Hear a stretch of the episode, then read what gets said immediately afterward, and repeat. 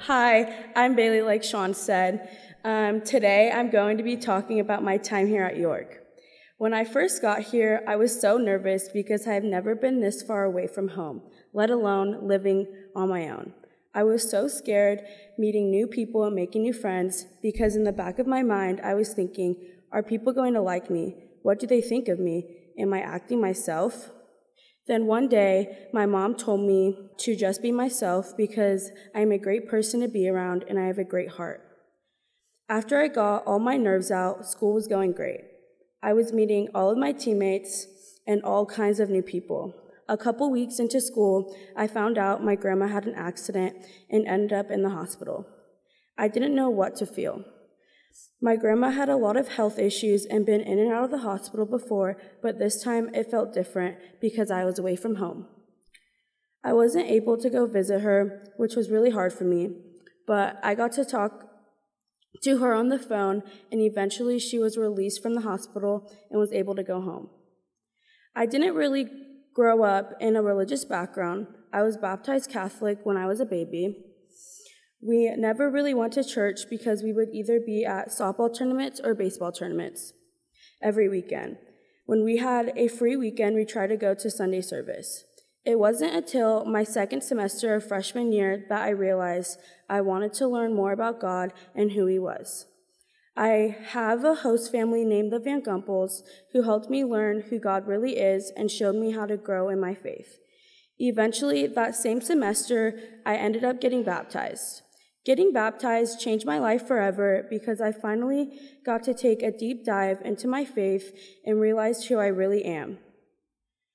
Going into my sophomore year, I didn't think anything of it. I thought this year was going to be the best one yet until it wasn't. Everything was going downhill. I was overthinking everything. My heart was racing, and I felt like I was going insane. Until one day, I finally hit rock bottom. I finally got the help I needed for my mental health. I was diagnosed with bipolar 2 disorder and high anxiety disorder. When I heard those words out of the doctor's mouth, I was scared out of my mind. I didn't know how to handle those words or what would come with it, but I came to realize that I will be okay in the end because I have God right by my side. I got put on medicine that would help with my mental health.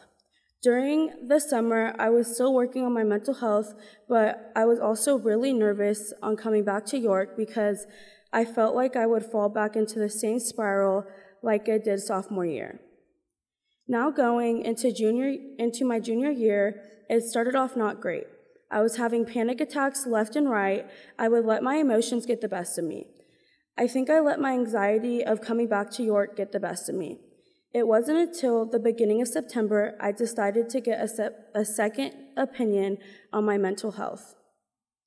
I found out that I was misdiagnosed and I really didn't have bipolar 2 disorder. I felt relieved and happy that I knew what was wrong with me. I was taking the wrong medicine all along. It wasn't until my therapist told me that things are going to get worse before it gets better which she was right. My body and brain had to get used to getting on new medicine and getting off old medicine. This was a really tough transition for me, but eventually I got through it. Through this whole journey of mine, I learned a lot about mental health and how serious it can get. I learned a lot about medicine and how the side effects can take a huge toll, not just on your mind, but on your body as well. Another thing I learned through this whole journey is that I had a whole support system by my side, not only at home, but also here in York. I didn't realize that I had so many people here in York that care for me and want to help me. A couple people that helped me during my journey are the Van Gumpels, who have been by my side since freshman year and have been that family for me here in York. Dr. Best and his family for always being a safe place I can go to when I am having a bad day. Coach Bell, who has helped me through hard times. My teammates and friends who have never left my side and are understanding through all of this. Last but not least, Coach Ronnie for never giving up on me and always being here for me through everything. This is just some people in my support system here at York. I tell this story to give awareness about mental health and to tell people that they are not alone. If you're having a bad day, don't just sit around. Ask for help.